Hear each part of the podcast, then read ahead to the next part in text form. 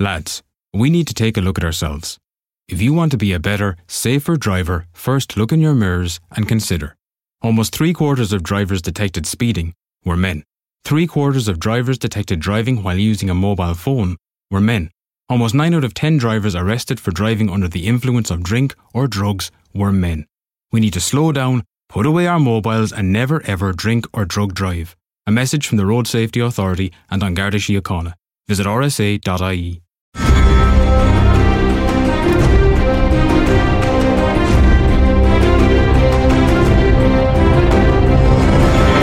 Игра престолов в эфире HR Radio.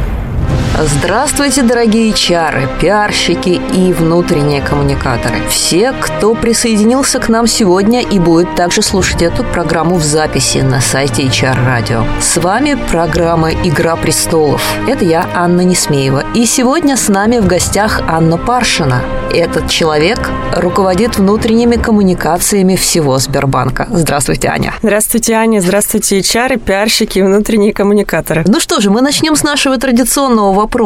А вопрос звучит так. Какое самое сложное профессиональное решение вам доводилось принимать? Самое сложное профессиональное решение, которое доводилось принимать, это закрыть свою компанию, которой я занималась в 2007-2009 году. Эта компания называлась Агентство кадровых решений. Собственно, мы находились в городе Хабаровск, славном на Дальнем Востоке, и в кризисные времена нужно было, в общем, принимать решение, оставаться или закрываться. Это было действительно очень болезненно. Ага, то есть э, на ты можно, да? Да. Ань? То есть ты не просто у нас э, кардинально сменила работу, но ты еще и десантировалась на другой конец страны, получается, да? Да, у меня очень интересная биография со сменами профессий, дислокацией, постоянными вызовами, которые я сама себе ставлю, принимаю и, в общем, движусь вперед-вперед. А, ну и пару слов. А как вот пришло решение такое закрыть свою компанию и уехать, так, так далеко уехать? Это два разных решения. Первое решение про закрытие компании, ну, собственно, не, не секрет, наверное, нашим HR, да, что в момент, когда наступает кризис, первое, что делают компании, начинают резать косты, и в первую очередь это маркетинговый пиар и HR-бюджеты. Поскольку мы были компанией, которая осуществляла полный цикл HR-процессов для других компаний, собственно, все бюджеты урезались, и мы, конечно, долго пытались придумывать, э, что с этим делать, разные антикризисные предложения делали, но, в общем, в какой-то момент времени стало ясно, что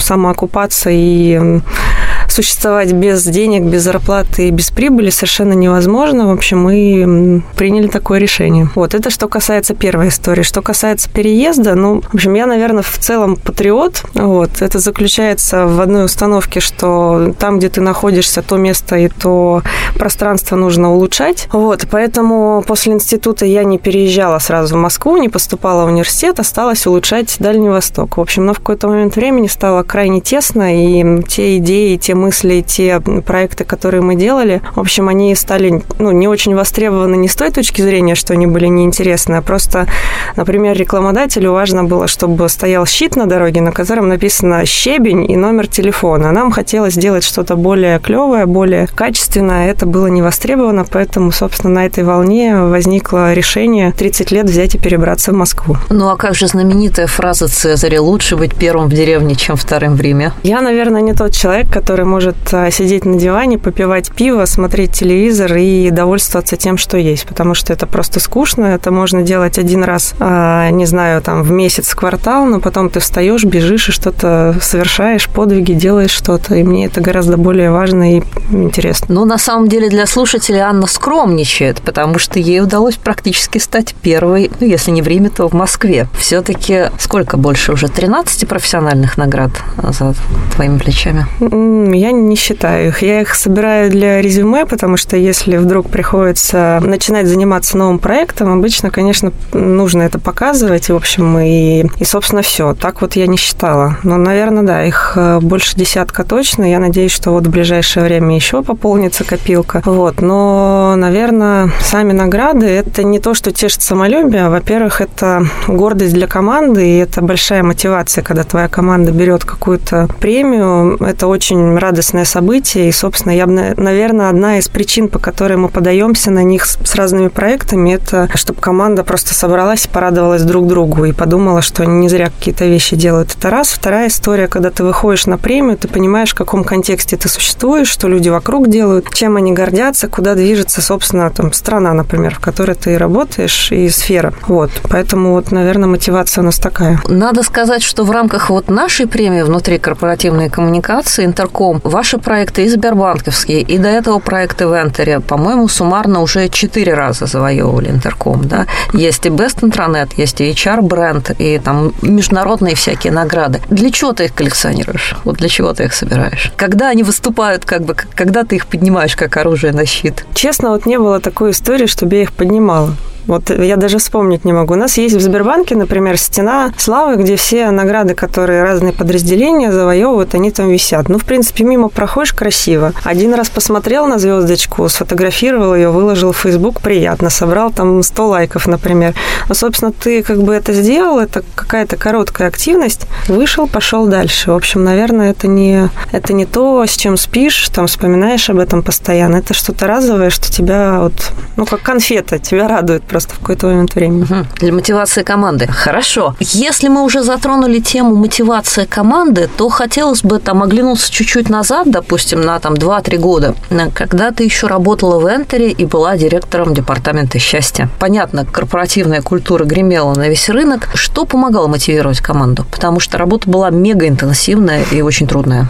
Я думаю, ну, я недавно про это писала в Фейсбуке, конечно, ногами меня запинали части бывших сотрудников и людей с рынка, которые как не верили в такие бизнес-модели, так и не верят. Но в целом, мне кажется, немного сейчас отвлекусь, да, и такой концептуально скажу. В целом, в принципе, модель управления во всем мире, она сейчас переходит как раз к горизонтальным историям, когда люди, а, работающие вместе, там нет иерархии, они равны, они ну, равны не только по должностям, а по тому, какой вклад они вносят в общее дело. Собственно, наверное, первое, что помогало мотивировать, даже не мотивировать команду, а работать команде в первую очередь, это то, что все были равны.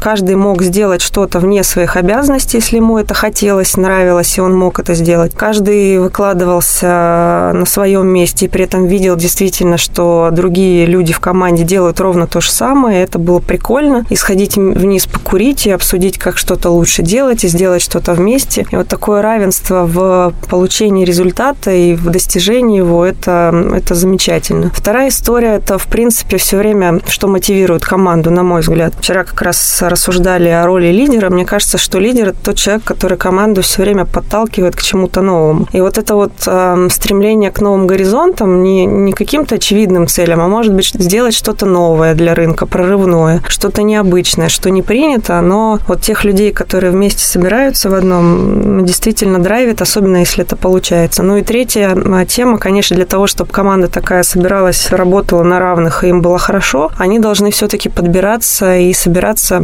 похожие, то есть должны быть одинаковые ценности. Ну, не знаю, муж и жена, которые один любит собак, вторая там ненавидит их, да, достаточно сложно им будет найти общий язык. Ну, так утрированно, да, говорю. Поэтому в работе, наверное, то же самое. То есть если все заточены на то, чтобы получать результат, а не работать с 9 до 6 и там возвращаться домой, сидеть на диване, такая команда будет эффективна эффективно, ну и так далее. В общем, мне кажется, что эти три вещи очень важны. Хорошо. Позволю себе зацепиться за твою фразу по поводу того, что люди в команде должны быть похожи. А давай уточним. Они должны быть нацелены на общий результат или они должны быть похожи э, между собой? Потому что э, твой опыт, как бы, он немножко разный. Все-таки в Энтере и в Сбербанке работают разные люди. Я думаю, что нет очевидного ответа на этот вопрос, каким образом они должны быть похожи. Ну, в общем, должна быть какая-то критическая масса похожести. То есть а, это может быть общая история, которая всех объединяет и которая всем важна. Например, там, не знаю, все для клиента, как в Сбербанке, да, вся команда на это заточена, и коммуникации вокруг этого строятся. Или это может быть общие ценности, базовые, человеческие, например, стремление к постоянному саморазвитию, да, и это людей объединяет. Возможно, что-то еще. Но то есть нет такого, на мой взгляд, универсального рецепта и некого обязательного набора каких-то ценностей, качеств или профессиональных историй. То есть это может быть, вот ты правильно говоришь, в Энтере это одно, в Сбербанке это другое, в другой компании это может быть третье. Мне всегда казалось, что э, корпоративная культура, особенно яркая корпоративная культура, она очень сильно зависит от лидера.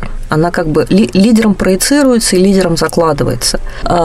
Вот э, мы все знаем лидера Сбербанка, да, Германа Оскаровича Грефа, мы знаем все, и мы там всегда с большим интересом следим за его выступлениями. Какой он изнутри компании? Вот насколько он вообще влияет на корпоративную культуру, на коммуникации? Я думаю, Герман Оскарович личность публичная, поэтому, в принципе, сложить определенное собственное мнение о том, какой он, каждый, может каждый HR и, собственно, просто человек. Поэтому я вопрос все-таки про культуру и про влияние лидера, да, переверну в эту сторону сторону больше. Я абсолютно уверена, что то, какой лидер, такая компания. И как бы с этим, ну, то есть не то, чтобы смириться нужно, надо это принимать. А это, собственно, на примере Энтера видно, и на примере Связного, да, когда меняется очень сильно команда сверху именно, да. Я думаю, что если вдруг через какое-то время произойдет э, такое же изменение в Сбербанке, это будет другой Сбербанк. Потому что, безусловно, тональность задает лидер, особенно если ему доверяют, если он авторитетен, если он влияет на команду, то все вокруг строится, собственно, по образу и подобию, безусловно. Хорошо. Тогда у меня вопрос, э, который э, мне, например, не дает покоя с момента подготовки к нашей передаче. А Я, там, читая твое резюме, узнала, что ты по профессии у нас, э, как это правильно, психотерапевт, психолог? Врач-психиатр, психотерапевт. О, о вот так, все-таки врач. А, скажи, пожалуйста, это помогает а, в нашей работе или не помогает, или вообще никак? Вот такая специализация необычная. Наверное, это так давно было в моей жизни, что сейчас уже сложно провести какие-то взаимосвязи, но, в принципе, мне кажется, что человек, который занимается людьми в компании, да, он должен как минимум понимать вообще, что такое люди, о чем они, какие они бывают, как с ними взаимодействовать. И, в принципе, наверное, лет с восьми я этой темой темой увлекаюсь. Я изучила все, что можно про нумерологию, астрологию и прочее, прочее, прочее. Дошла, собственно, до психологии и психиатрии. И ну, с этой точки зрения, наверное, это помогает э, выстраивать взаимодействие с людьми, придумывать какие-то вещи, которые людям на пользу могут их мотивировать, драйвить и так далее. Ну, наверное, не более того. То есть не возникает искушения поставить диагноз немедленно? Это очень, э, как сказать, распространенный вопрос. Это как э, второй Второй вопрос, который задают, ели ли мы в институте пирожки в анатомке, где разделывают, собственно, трупы, извиняюсь. А вас туда водили? Мы очень много работали там. Вы же чистым умом занимаетесь. Нет, но каждый врач, он получает базовое образование 6 лет, и ну, врачи, в принципе, очень много учатся и в России, поэтому абсолютно все дисциплины базовые мы проходили очень так хардкорно, поэтому и там тоже мы были. И пирожки тоже ели, чтобы снять вопрос сразу. Ну, хорошо. Тему пирожков будем считать раскрытой. Отлично. И тогда мы переходим к нашей традиционной рубрике, которая называется «Вести семи королевств». Вести из семи королевств. В этой рубрике мы отталкиваемся от новостей, происходящих на открытом рынке, и обсуждаем, насколько и как они могут повлиять на внутренние коммуникации. Ну, раз у нас сегодня человек из банковской сферы, то я выбрала следующую новость.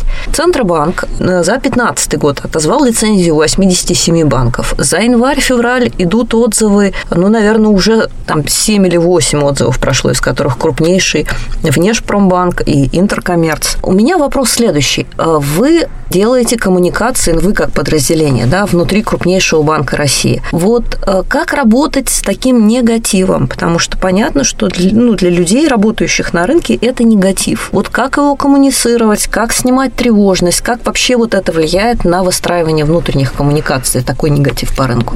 Ну, я бы не брала конкретно эту новость как пример негатива в целом. Я бы взяла в целом историю, что ситуация в стране тревожная происходит, и в мире тоже, да, происходит очень много событий, которые эту тревожность повышает. И, безусловно, а, задача внутренних коммуникаций и пиар-службы в том числе снимать эту тревожность. Но не такая утилизованная и утрированная, наверное, задача. А наша ключевая задача повышать вовлеченность, делать так, чтобы сотрудники Сбербанка, приходя на работу, думали, что они работают в лучшем банке в этой стране в Европе и так далее. А, и некий градус позитива повышать сказать. То есть мы немножко не то чтобы идем от того, как бы нам погасить негатив, да, мы идем а, с другой стороны, как, как нам создать а, в головах наших сотрудников ощущение, что есть выход, что можно саморазвиваться, например, можно объединяться, все зависит от тебя. Посмотрите, как мир менялся, да, и эти кризисы были, и каждый человек может сделать свой вклад. То есть, ну, некие посылы, которые ты даешь а, системе и команде, которые настраивают на нужный, ну, собственно, президенту и правлению лад, да,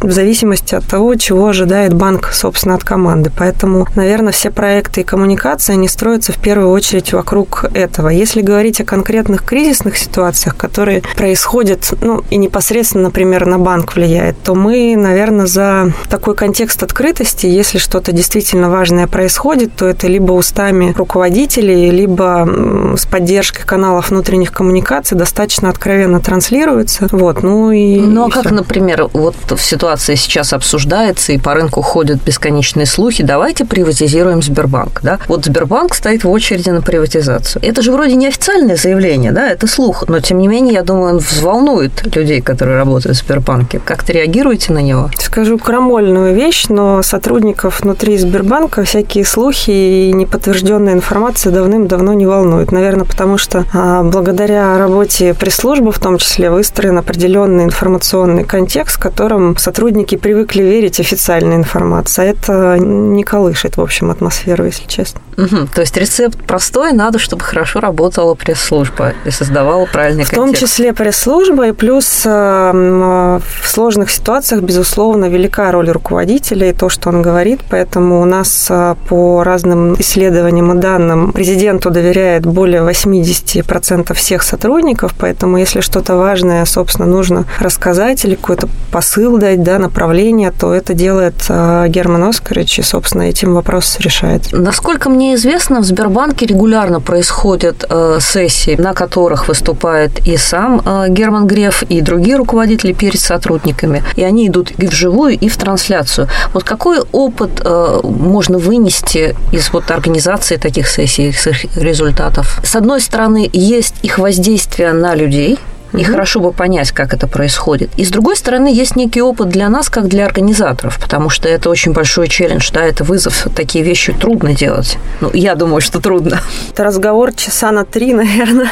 Ну, давай попробуем в пять минут уложиться. А, ну Вот мы последний пример, такой очень значительный и большой. Мы делали прямую линию Германа Оскаровича с сотрудниками. Это такое масштабное ежегодное мероприятие, когда каждый сотрудник, если хочет, безусловно, может задать вопрос, и по результатам всего мероприятия и там некого времени после каждый получает ответ. Мы в этом году сосредоточились на нескольких вещах. Во-первых, э, снять э, в головах такую мысль, что все это моделируется и все это нечестно. Поэтому процедуру сбора вопросов мы сделали максимально открытой. Это было на нашей краудсорсинговой площадке. Собственно, сотрудники могли сами голосовать за вопросы, и вопросы самые топовые задавались президенту. Вот. Поэтому первый принцип – это открытость, то есть чтобы люди видели, что результаты не фальсифицируются. Второе – это, безусловно, откровенность и готовность лидера брать самые острые вопросы. То есть если а, невозможно за а, твоего лидера написать какую-то речь и, собственно, подкинуть ему какие-то тезисы, он должен быть в теме, подготовлен, да, но с точки зрения именно фактов, каких-то ключевых моментов, которые важно сказать, но он должен абсолютно честно свою позицию высказывать. Поэтому второе – это открытость со стороны лидера и готовность разговаривать на острые темы. Вот. А третье, нужно, если за любую историю организации такой коммуникации вы беретесь, нужно понимать, что это очень сложно технически сделать. И нюансов там масса будет, будь то онлайн-трансляция, будь то организация там в зале каких-то вещей. И детали крайне важны, вплоть до того, на каком расстоянии находится ваш лидер от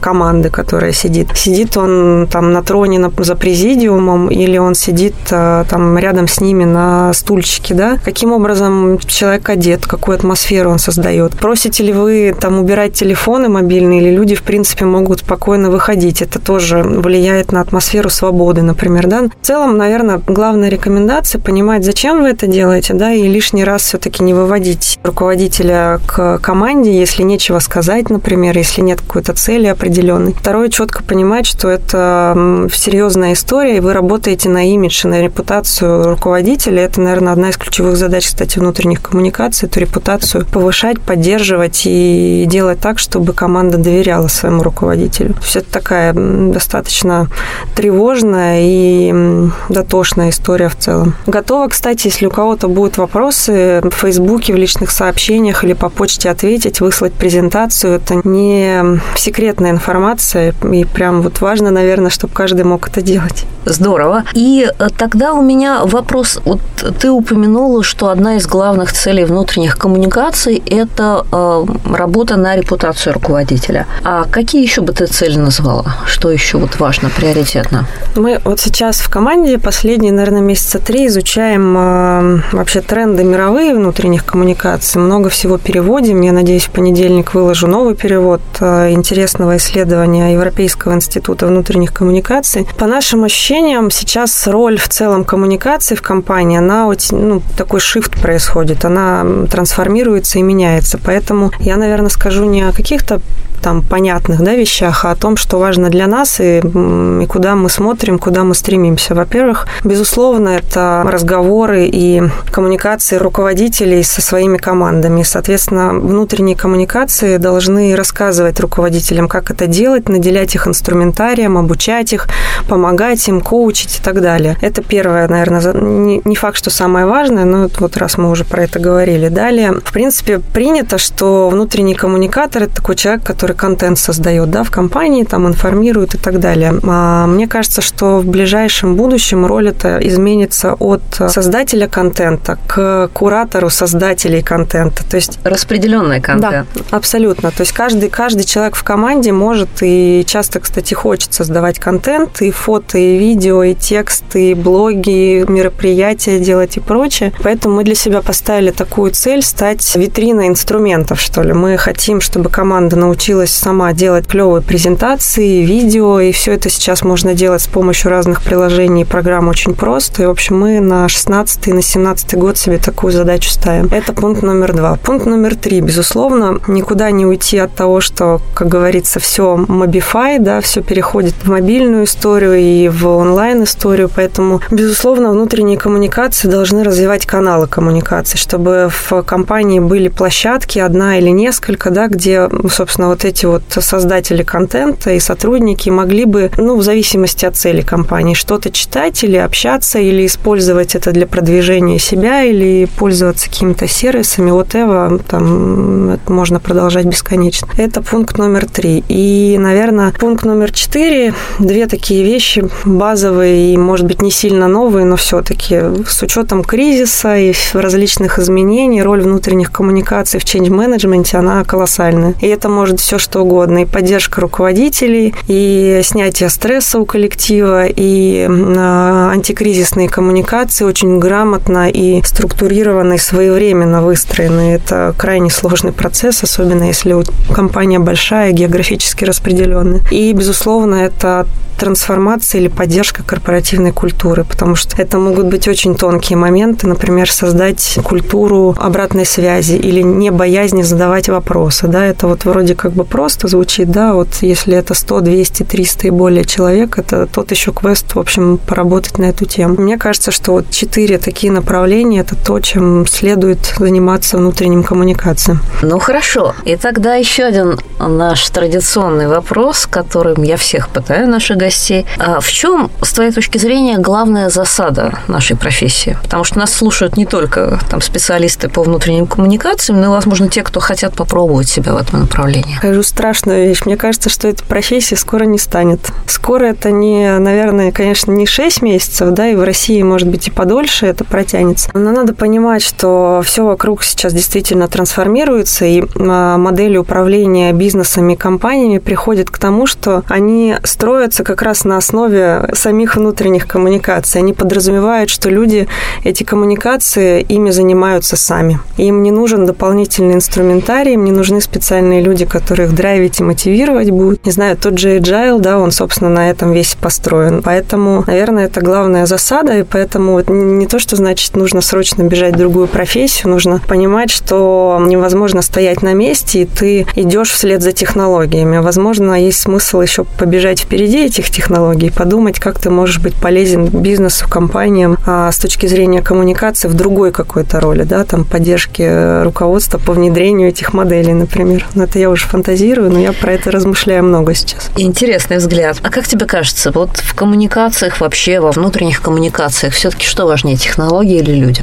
Невозможно сказать, что важнее, потому что общение между людьми живое, оно в цене важно и никуда не денется, безусловно. То есть над этим нужно работать, и компетенция коммуникативности, коммуникации и креативности, она не уйдет, и к 2020 году, как мы видели недавно, станет там номер три или номер два среди основных компетенций профессионала. Поэтому это останется, будет, и важно этим заниматься. Ну и технологии тут просто, мне кажется, они впереди бегут нас, и поэтому нам, к сожалению, приходится постоянно догонять и изучать, что происходит, и как можно это использовать. Поэтому и то, и другое важно, безусловно. Если к вопросу про изучать, вот как тебе кажется, есть какие-то, ну, то, что любят называть там на конференциях best practices, или э, все-таки имеет смысл попробовать вырастить бабу-ягу в своем коллективе? То есть насколько э, вот эти вот лучшие практики, успешные кейсы тиражируемы? Э, ведь я помню, э, когда ты работала в Enter, ты без конца выступала с докладами, ты без конца там рассказывала, как мы добились такого там эффекта, такой культуры, такого вау-результата. А вот по твоему ощущению, насколько вообще э, чужие кейсы применимы э, в своей истории? Или лучше делать самому? Я думаю, что чужие кейсы, тренды и то, что происходит, крайне важно изучать и быть в этом контексте. Лично для меня это прежде всего атмосфера, которая помогает мне что-то придумывать, которая помогает мне взять какую-то идею, возможно, да, и трансформировать ее по-своему. Либо удостовериться, что то, что ты делаешь, оно находится как-то на острие, да, или наоборот, то, что ты делаешь, уже давно все, все проехали, да, это бессмысленно все. И мне кажется, что недавно, кстати, с Ильей Красильщиком из «Медузы» ровно на эту тему говорили, что если ты не знаешь, как какой-то тренд применить у себя в компании или в своем бизнесе, а просто слепо берешь и копируешь, то, ну, наверняка... Таблетка счастья. Да, наверняка это работать не будет. Поэтому важно понять не что люди делают, да, и это взять и копипастом э, реализовать, а понять, почему они это стали делать. Вот если ты понимаешь, почему, и можешь раскрутить эту историю, внедрить у себя, это круто. А если нет, то стоит задать этот вопрос, почему. Ну что же, по-моему, вполне исчерпывающий ответ, и э, я совершенно здесь не могу с тобой спорить. Э, мы в школе внутреннего коммуникатора регулярно, собственно, там начинаем занятия с того, что говорим людям, мы вам будем показывать кейсы, но главное, мы вас будем учить понимать, для чего это делать. А, и тем не менее, вот, э, может быть, этим и вызван мой такой настойчивый вопрос. Как мне кажется, сегодня среди коммуникаторов есть одна такая глобальная проблема, там, возможно, и среди HR тоже, я просто меньше с ними общаюсь. Люди не могут сформулировать э, цель своей деятельности. То есть они не могут сказать, для чего они вообще это делают. Вот приходилось ли тебе с этим сталкиваться, и как ты с этим борешься? Я хуже скажу, что недавно, опять же, изучая тренды и смотря какое-то исследование, а, вопрос был следующий. Значит, график такой интересный. Как вы измеряете эффективность своей работы? И, собственно, несколько вариантов там ответов, которые люди там писали или голосовали. 47% внутренних коммуникаторов, не российских, кстати, а европейских и, по-моему, американских, ответили, что не никак. В общем, мне кажется, что после этого говорить особо-то нечего. Поэтому это первое, что я хотела сказать. Второе, как у нас в Сбербанке принято говорить, очень много пик сломали и ломаем, продолжаем. Внутренние коммуникации – это обо всем. В принципе, любая, не знаю, письмо по Outlook отправленное, да, можно назвать внутренней коммуникацией. Поэтому постоянно, с одной стороны, на тебя пытаются тебе отдать какие-то задачи, которые не являются твоими, либо, ну, либо наоборот, да, соответственно, занимаются сами теми вещами, вещами, которые вроде бы входят а, в функционал а, и в скоп работы внутренних коммуникаторов. Я думаю, это будет бесконечно продолжаться, и бороться с этим бессмысленно. Просто нужно в рамках того бизнеса, в котором ты находишься, понять, что от тебя ожидают. А, с одной стороны, руководители, которые дают, хотят давать какие-то месседжи и информацию своим сотрудникам, и обратную связь от них получать. С другой стороны, сотрудники, да, которые работают и тоже хотят находиться в каком-то информационном пространстве. Вот когда ты это все соединишь, то твоя роль в конкретной компании, она как-то будет более или менее понятна. Причем сверху этого нужно производить регулярно, потому что это может также трансформироваться. В этом, наверное, и плюс и минус этой профессии, потому что, с одной стороны, это жутко интересно постоянно как бы лавировать и гибко реагировать на то, что происходит. С другой стороны, не каждый с этим может справиться, и есть много людей и прекрасных профессионалов, которые хотят большей определенности. Ну, здесь, наверное, к этому надо быть готовым. Ничего стабильного нет. Ну что же, хорошо, спасибо за совет. И последний вопрос. Время программы стремительно приближается к концу. А над каким проектом сейчас работаешь? Что самое интересное вот сейчас в работе? Я вот думала над этим вопросом, смотрела на него очень долго. Невозможно выделить э, какой-то один проект. Их, их много в Сбербанке. Вот, наверное, вот самое главное, поднимаясь там к предыдущим вопросам, то, что я сказала, а, я сейчас пытаюсь вместе с командой трансформировать э, роль функции внутренних коммуникаций, и мы занимаемся вот глобальным придумыванием, как мы будем поддерживать заново как-то репутацию руководителя, как мы будем помогать другим руководителям, каким образом мы будем создавать витрину инструментов, а, как мы будем agile внедрять вся в команде и так далее. То есть самое интересное, наверное, это как раз пересмотр роли своей собственной и ну, наметки такой стратегии на 16 на 17 год. Ну, а так параллельно, конечно, и конференции, и Сбербанкиада, и какие-то письма, и портал мы сейчас а, выводим в интернет, и мобильное приложение делаем, мобильное приложение для телевидения сделали,